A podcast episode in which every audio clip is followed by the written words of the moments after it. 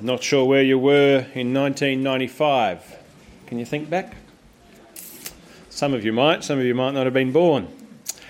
But it was mid November 1995, the evening of my final recital, the end of my music degree um, at the Con, Scott Theatre, Adelaide University the jazz cats tended to sort of be less concerned with being associated with the con than some of the classical students. It was sort of prestigious on that end of the, the campus. But this was the icing on the cake for someone who'd done three years.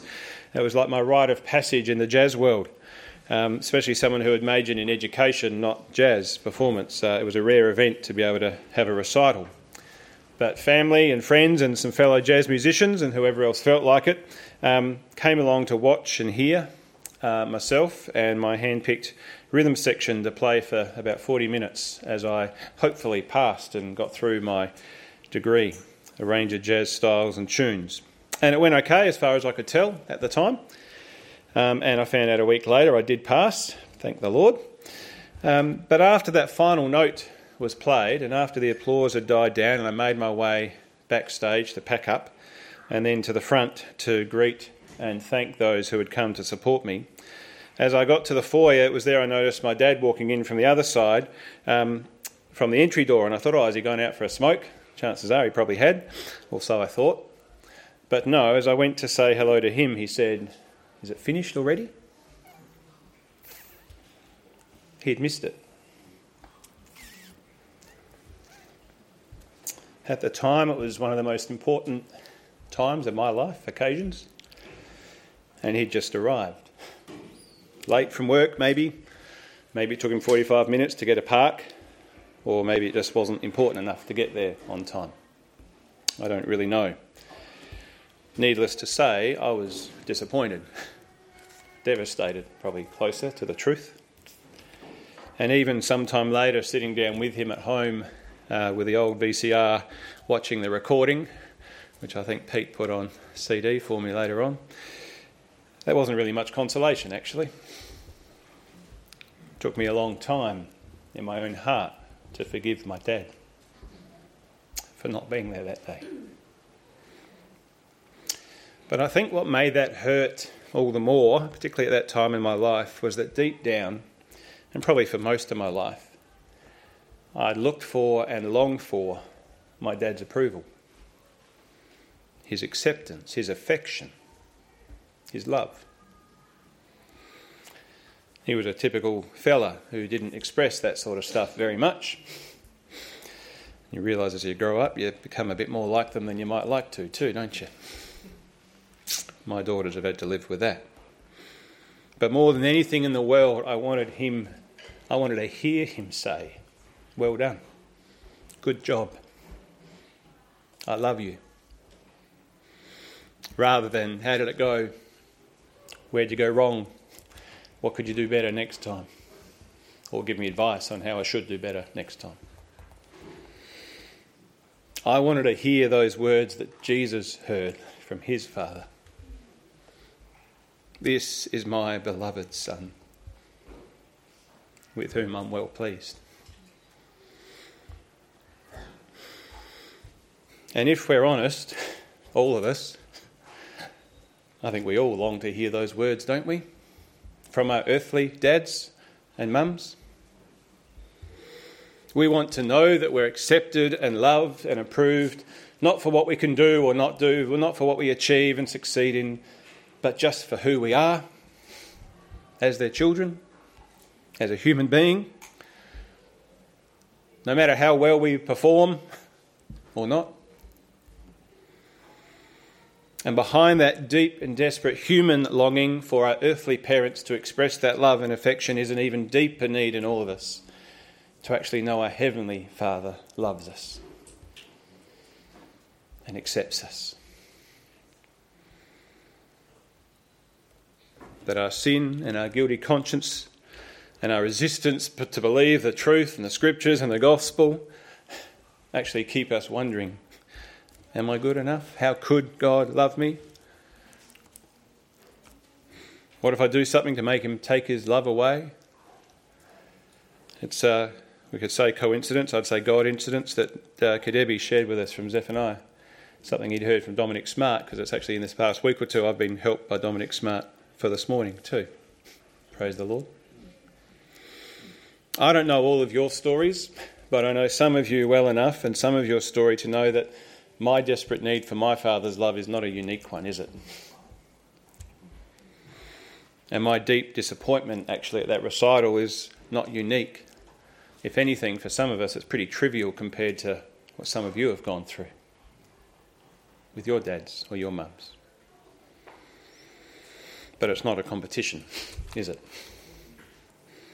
It's the cry of every human heart to hear the Father through our earthly fathers, through one another, through parents, whatever, but to hear God Himself say to us, Well done, my beloved Son, my daughter, with whom I'm well pleased.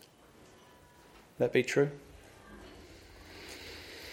As Nat made mention last week, and I want us to notice it again today, I want us to see how the Father affirms His Son. I was meant to ask uh, Rebecca, to, it was my fault, um, to start a couple of verses earlier. We started in chapter 4 because that's where Nat finished at the end of chapter 3 last week, but the two go together. When Jesus was baptized, immediately he went up from the water, and behold, the heavens were opened to him, and he saw the Spirit of God descending like a dove and coming to rest on him. And behold, a voice from heaven said, This is my beloved Son, with whom I am well pleased. But do you notice how that affirmation that great declaration of Jesus' sonship and the God the Father's love for him, his delight in his Son, do you notice how he does that before Jesus has been tempted? Before he's done anything in his public life and ministry? It actually sets the scene and sets Christ's own security for what lays ahead for him. He hasn't done anything to prove himself worthy to be a beloved son yet. Actually, I think he has, but as far as Matthew's gospel go, he's been baptized to fulfill all righteousness. But the Father doesn't wait to see how he goes. He doesn't wait to see if Jesus can really prove himself worthy or faithful and fit to be called his son. Or to see whether he really does give him good pleasure by how he succeeds and what he achieves. No, he does. He affirms his son as his son, his beloved son, and declares his delight in his son before all of that takes place.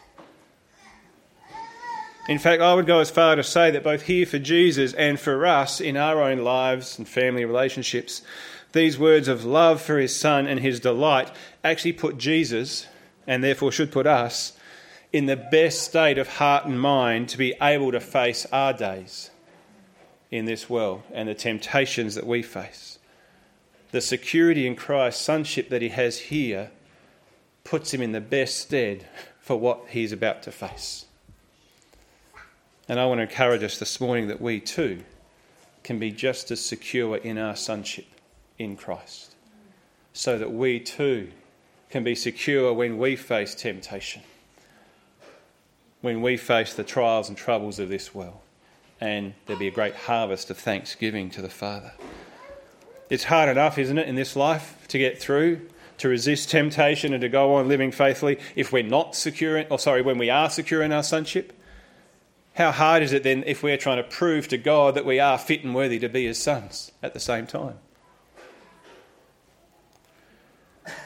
And whilst it's not the main point of the text this morning, I think it's a principle we can learn from this and one I need to apply, and we all, I think, can learn from and apply in our own parenting, maybe our grandparenting. I'm still learning to apply, as I said. My daughters haven't always had the most loving, affectionate father either, who's affirmed them. I need to. But the affirmation for Jesus here comes first at the beginning of his ministry. Yes, it's repeated on the Mount of Transfiguration, but it's established here and it comes without qualification. There's no condition. It's not, this is my son whom I love, and if he does well, I'll be pleased with him. Got your ATAR year 12s? Got your uni offers or not? No. It's not when he completes his task and it's all over, then I'll say that I'm pleased with. No, it's not that. It's simple, unrestrained, unqualified. This is my beloved Son with whom I am well pleased. This is the Son, my Son, whom I love, and I delight in him. He gives me good pleasure simply because he's my Son and I love him.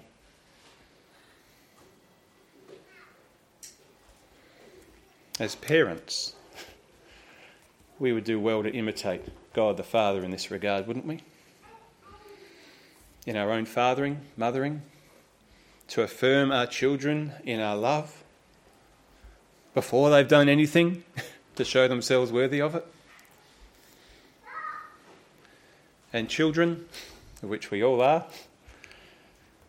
but especially those of us here who are children and not adults, can I encourage you in this? Most of the time, your parents, not all the time sadly, but most of the time, your parents do want to know your love, their love for you. And they try to express that as best they can. And as kids, sometimes we resist that. And as parents, we don't always do it well. Your parents will sometimes be late. They'll sometimes let you down. They won't get it right. We're, believe it or not, still learning. Your grandparents are still learning how to love well. This is not an excuse for sin and where things take place where it's definitely not loving. But under God, I trust that you will know that it is our desire as your parents to love you and for you to know that love and the love of God. But more important than even that, hearing your own parents' love as we heard last week, and I want us to hear again this week. We heard it from Nat. I want you to hear it from me. I want you to hear it from God. These words that Jesus hears from his Father at his baptism are words for us to hear today. We too can hear these words from God the Father You are my beloved child.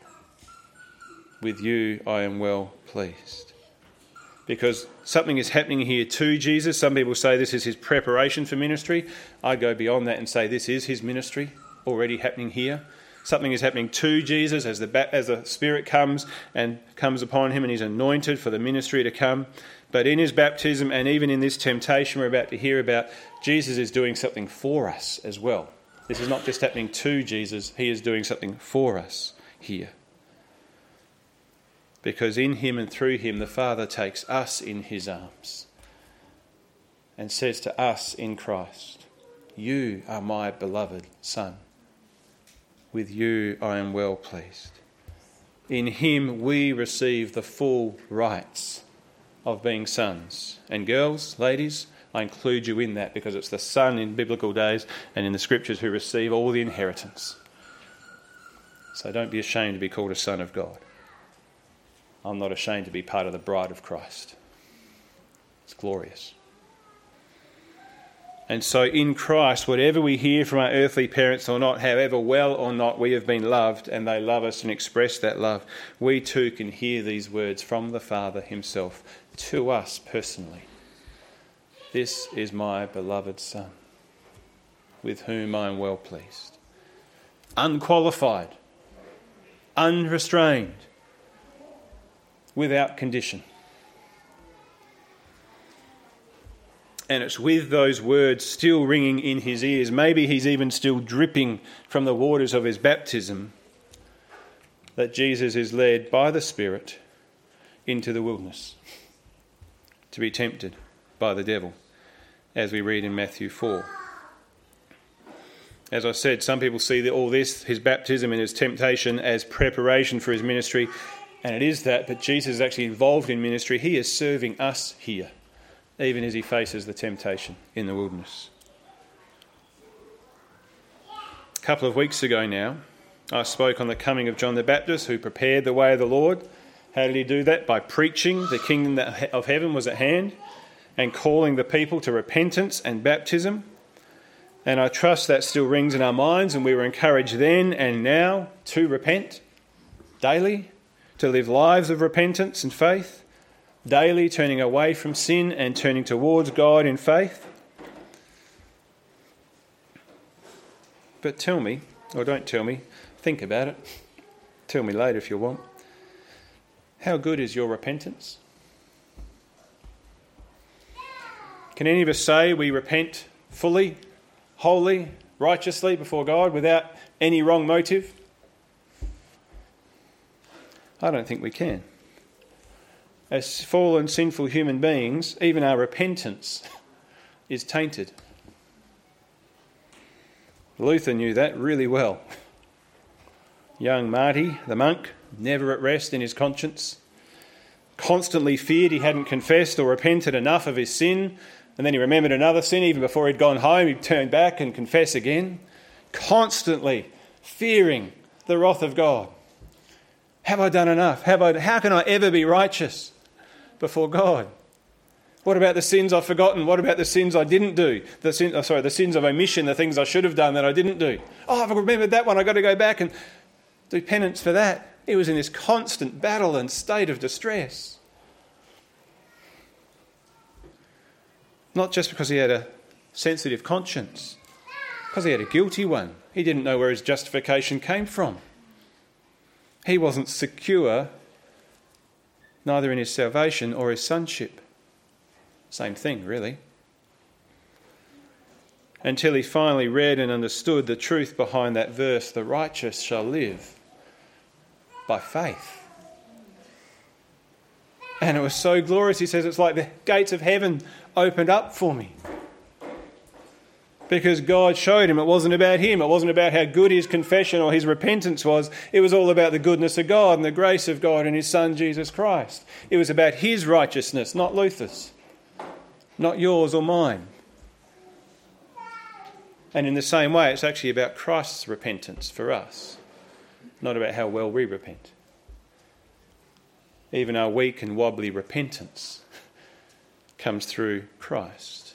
Perfect repentance here and is made acceptable to the Father. Which is why it's so wonderful that Jesus, who did not sin, made John baptize him, a baptism of repentance for the forgiveness of sin, to fulfill what? All righteousness. Not for Jesus' sin, he didn't have any. Not for Jesus' righteousness, he was already righteous. But for ours, Even before his public ministry begins, so we think, Jesus was ministering to us and serving us with a perfect repentance. So that in our weak and wobbly, flimsy, faulty way, we can come before God and confess our sin and turn from it and turn to Him. And that repentance, and we ourselves are accepted by God the Father.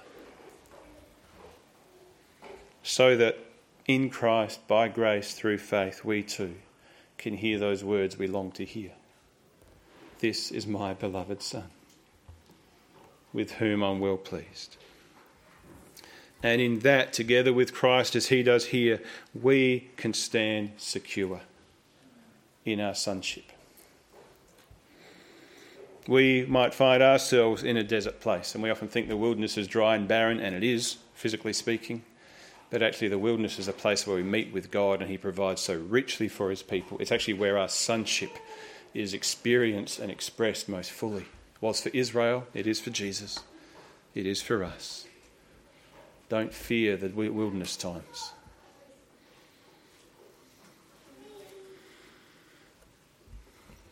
Because we can be secure in our sonship in those dry and barren places because all the other props have been taken away.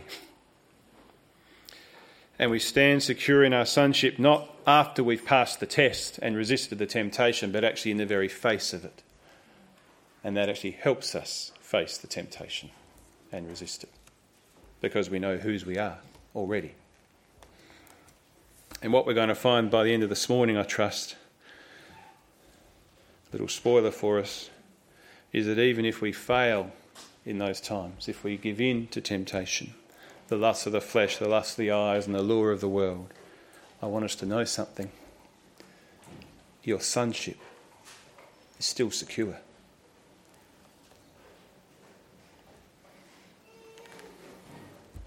In Christ. Does that mean we can go on sinning? That it doesn't matter? Absolutely not. Meganoito, Paul says in Romans 6. No way, says Ray in Coro Baptist this morning. No way, says Christ himself. Neither do I condemn you, he said to the woman. But go and sin no more. Doesn't mean we can go on in that at all. But what it does mean is one of the greatest gifts we have, which God the Father has given so freely and so fully, and one of the greatest defences we have against temptation and against the evil one, is actually our security in our sonship in Christ. When we know who we are and whose we are, we can resist the devil and he will flee. He will question it. He will try to make us question it and doubt it. And that's where we can learn from Jesus here. I know that might sound like something of a long introduction, but it's not just introduction. It sets the scene and context we need to hear and understand what's taking place here as Jesus is led by the Spirit into the wilderness to be tempted by the devil. And as we've heard, and as you might know, he's tempted three times, isn't he? Matthew calls him the tempter as the devil confronts Jesus. And the devil's even got some say as to where Jesus is coming and going from. He takes him, we're not told how, maybe an Uber, probably not a magic carpet. But the devil takes Jesus to the pinnacle of the temple at one point, to the top of a very high mountain at another. Jesus goes, led by the Spirit. And each time, in different ways, with different words and different promises, each time we'll actually see that it's Jesus' sonship that is on the line here. one of the first things to note is how Satan tries to put Jesus off balance with the way he speaks to him. If you are the Son of God. Little accusative in that. If you are, really? Command these stones to become loaves of bread. Now, Satan's getting Jesus at his weak point here, isn't he? He's just spent 40 days and 40 nights without eating, fasting. He's hungry. He's weak. It'd be really nice to have a loaf of bread right now, wouldn't it? How often is it that Satan comes to us in our darkest moments?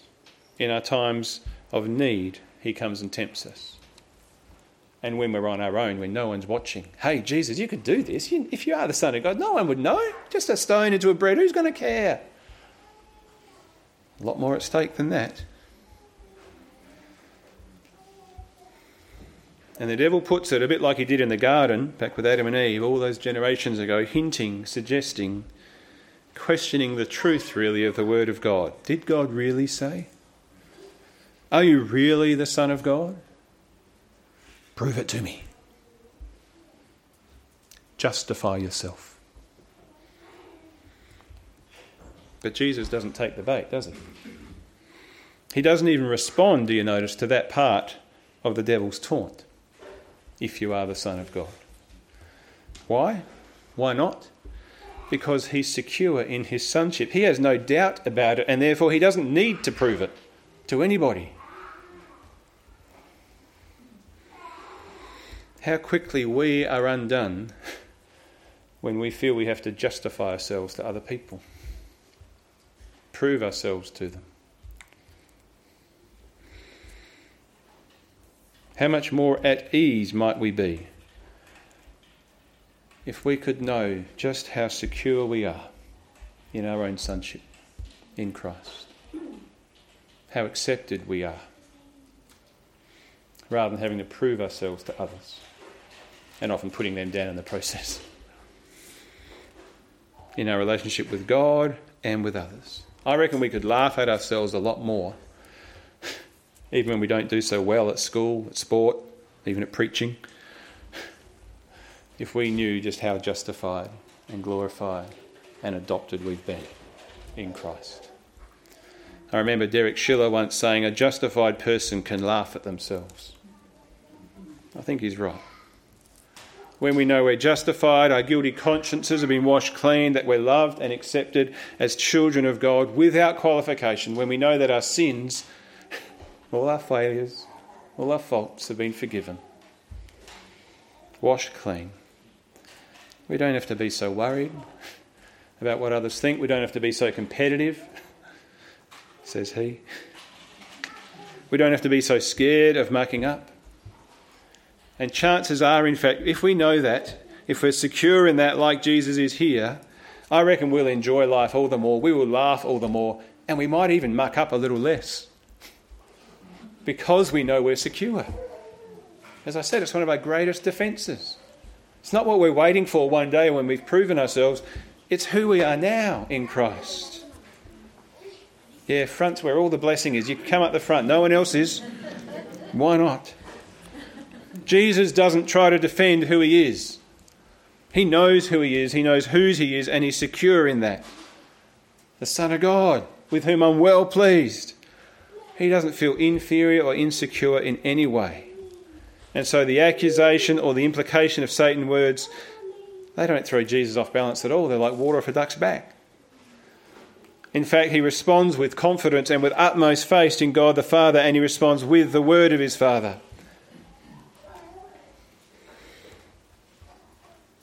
And this is where I was helped with by Dominic Smart.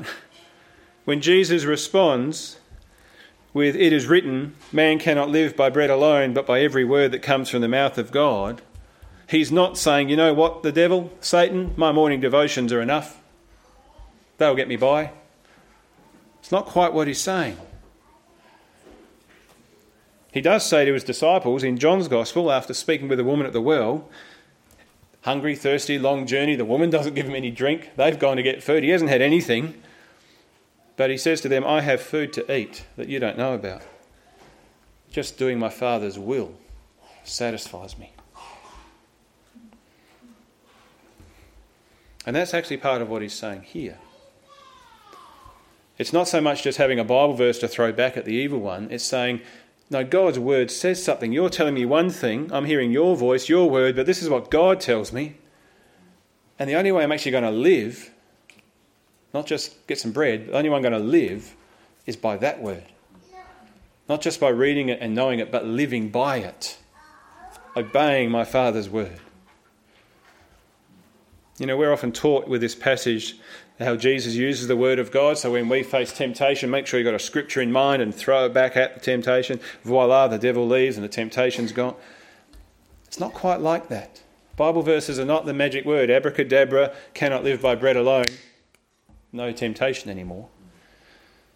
We'll see that in the next one because you know what? The devil actually uses a Bible verse right back at Jesus to tempt him. Where the power comes is in the power of that living word and in the trust to say, God provides everything I need, and I will listen to his word and I will obey it because in that is life. It's the word of God that feeds me. And by that word I will live. I know my Father will provide for me in good and right time, but more than that, it's more important for me to abide by my Father's word than it is to take anybody else's even when I'm hungry, even when I'm needy, feeling like a little bit of selfish pleasure,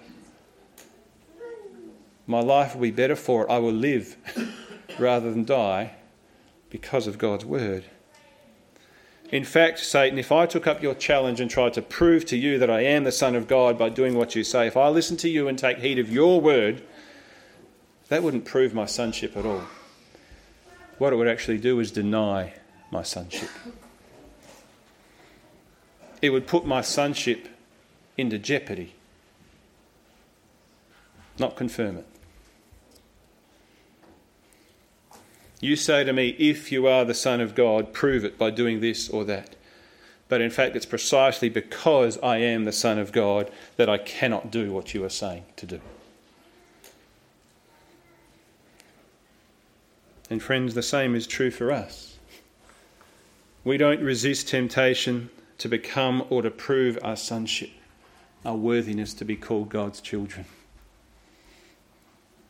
or to earn our salvation. We are to resist temptation, but we do it because we are children of God.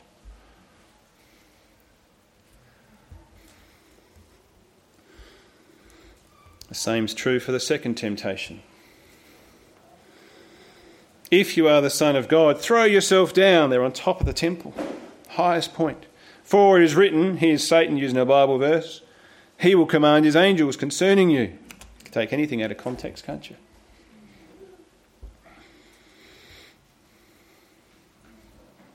Very suggestive again, the serpentine if, if you are the Son of God. To which Jesus responds, Again, it is written, You shall not put the Lord your God to the test. You see, God's word is given to us not that, so we, that we might test him with his word, but so that we might trust him and take him at his word. Not to test God according to his word, we're to trust his word. Again, if Jesus threw himself down here, he would be throwing his sonship away, not proving he's the Son of God. And in the process, he would actually be throwing away our sonship and our salvation. That's what's at stake here. You see, as the writer of Hebrews tells us, Jesus was made like his brothers, us, he was human, in every respect, so that he might become a merciful and faithful high priest in service of God to make propitiation for the sins of the people. For, because he himself has suffered when tempted, he is able to help those who are being tempted. And in chapter 4, he says, We don't have a high priest who's unable to sympathize with our weaknesses, but one who in every respect has been tempted. We've just sung about it, haven't we? As we are. He's been tempted in every respect, yet without sin. So let us then with confidence draw near to the throne of grace. If Jesus fails here, no confidence for us, no throne of grace that we have access to. Can you see how this is far more than just preparation for Jesus' ministry? From the outset, his mission is to seek and save the lost. Our salvation's at stake here. And nowhere less so than in the third and final temptation, final one for now at least. Devil takes Jesus to a very high mountain, verse 8, and showed him all the kingdoms of the world and their glory. And he said to him, All these I will give you. Just fall down and worship me. That's no small thing. That's a pretty big offer, isn't it? all the kingdoms of the world and all their glory. What an offer! And here I think we can learn how it is that Jesus was tempted in every way, just as we are. He may not have had a mobile phone or the internet to be tempted with. He didn't have credit cards or football games to tempt him with the idols of sport and shopping and whatever else. How can we say he was tempted in every way, just as we are? Well, at the root of all temptation, just as it was in the garden, as it is here for Jesus and as it is for us. At the root of it all, whose word are we going to listen to? And whose word are we going to live by? Whose word will we trust and obey? Are we content, satisfied, and secure with what God has said and what He has given? Or will we hear those words? Did God really say? The fruit looked good in the garden delightful, it was good for food, it was delicious, and it could make you wise, it was desirable. Most temptations are like that, aren't they? Look good, feel good, taste good.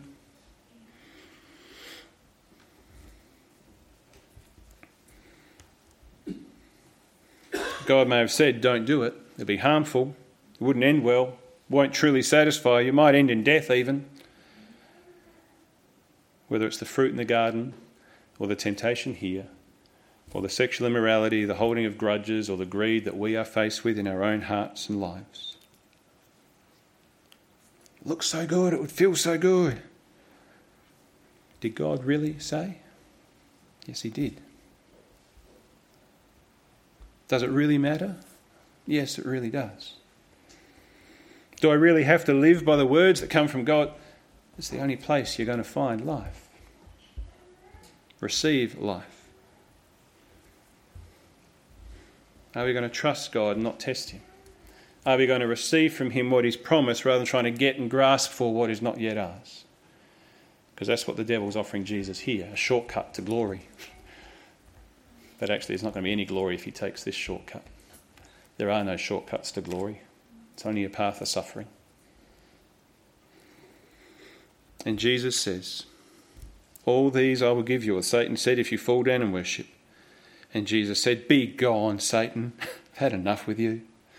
For it's written, You shall worship the Lord your God, and him only shall you serve. Just to finish, I had Psalm 2 read for us,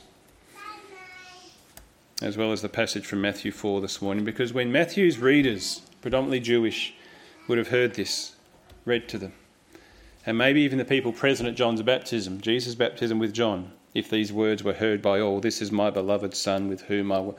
There would have been light bulbs flashing in everyone's mind because they would know their Old Testament scriptures. They would know Psalm 2. And when they hear these words, this is my Son, like we read them and say, oh, yeah, that's Jesus. He's the Son of God. We know that, second person of the Trinity. They're not thinking that. They're thinking this is Psalm 2. This is a declaration of a king who's come before them. Preaching, repent, for the kingdom of God is at hand. This is a coronation psalm. This is the psalm that's read when a king is crowned.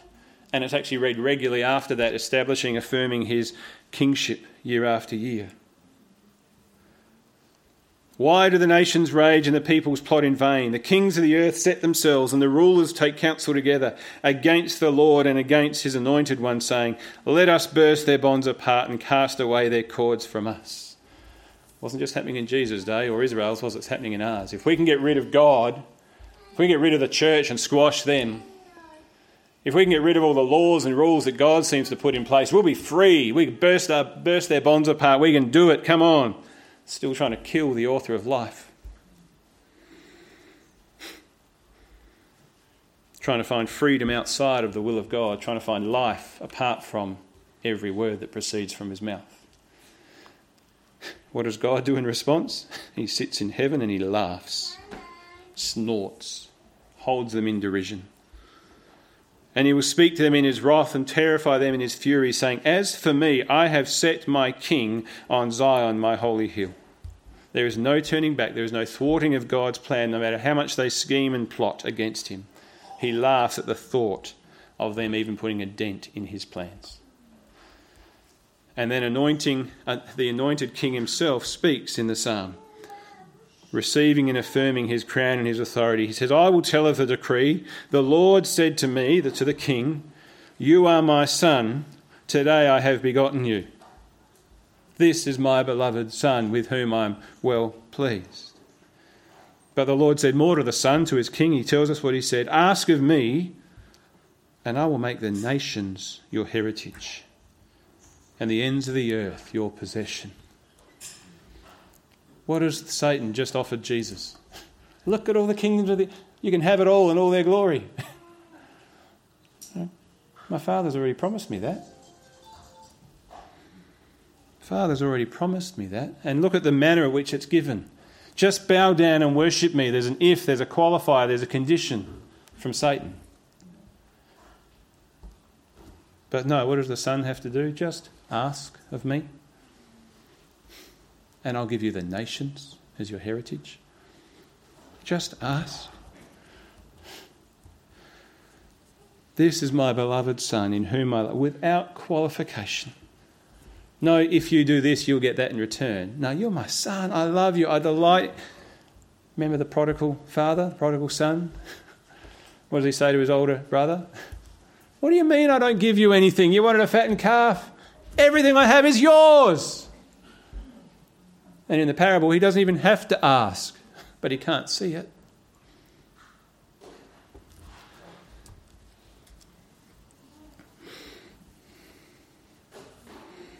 Now we can see here for Jesus, we can say, yeah, but sure, Jesus is secure in his sonship. He is the Son of God. He's been affirmed by the Father. He had this wonderful experience, of theophany, spirit coming down upon him and hearing those words verbally. Of course, Jesus is secure in his sonship. He can say, Be gone, Satan. What you're promising me is empty compared to what the Father has given me. But can we see, would we see, that the same can be true for us? In fact, the same is true for us in Jesus Christ. In Him, our repentance is accepted and received in Him how we deal with temptation. At times we've got to say we don't deal with it well. We don't resist it, we fall into it. But in Him our failures and our sin wash clean, whiter than snow. His perfect righteousness that is not even started here but expressed here in His temptation is ours He who knew no sin became sin for us, that we would become the righteousness of God, the righteousness He's living out here in the wilderness. Your sonship and mine can be that secure. It is that secure because of what Jesus has done for us. Would you know that? Would you receive that sort of grace? That's what it is. Would we receive that assurance? Would we stand and walk and live by faith, secure like that in our sonship? Knowing in our heart of hearts, because that's where He's written it by the Spirit, those words, This is my beloved Son, in whom I delight.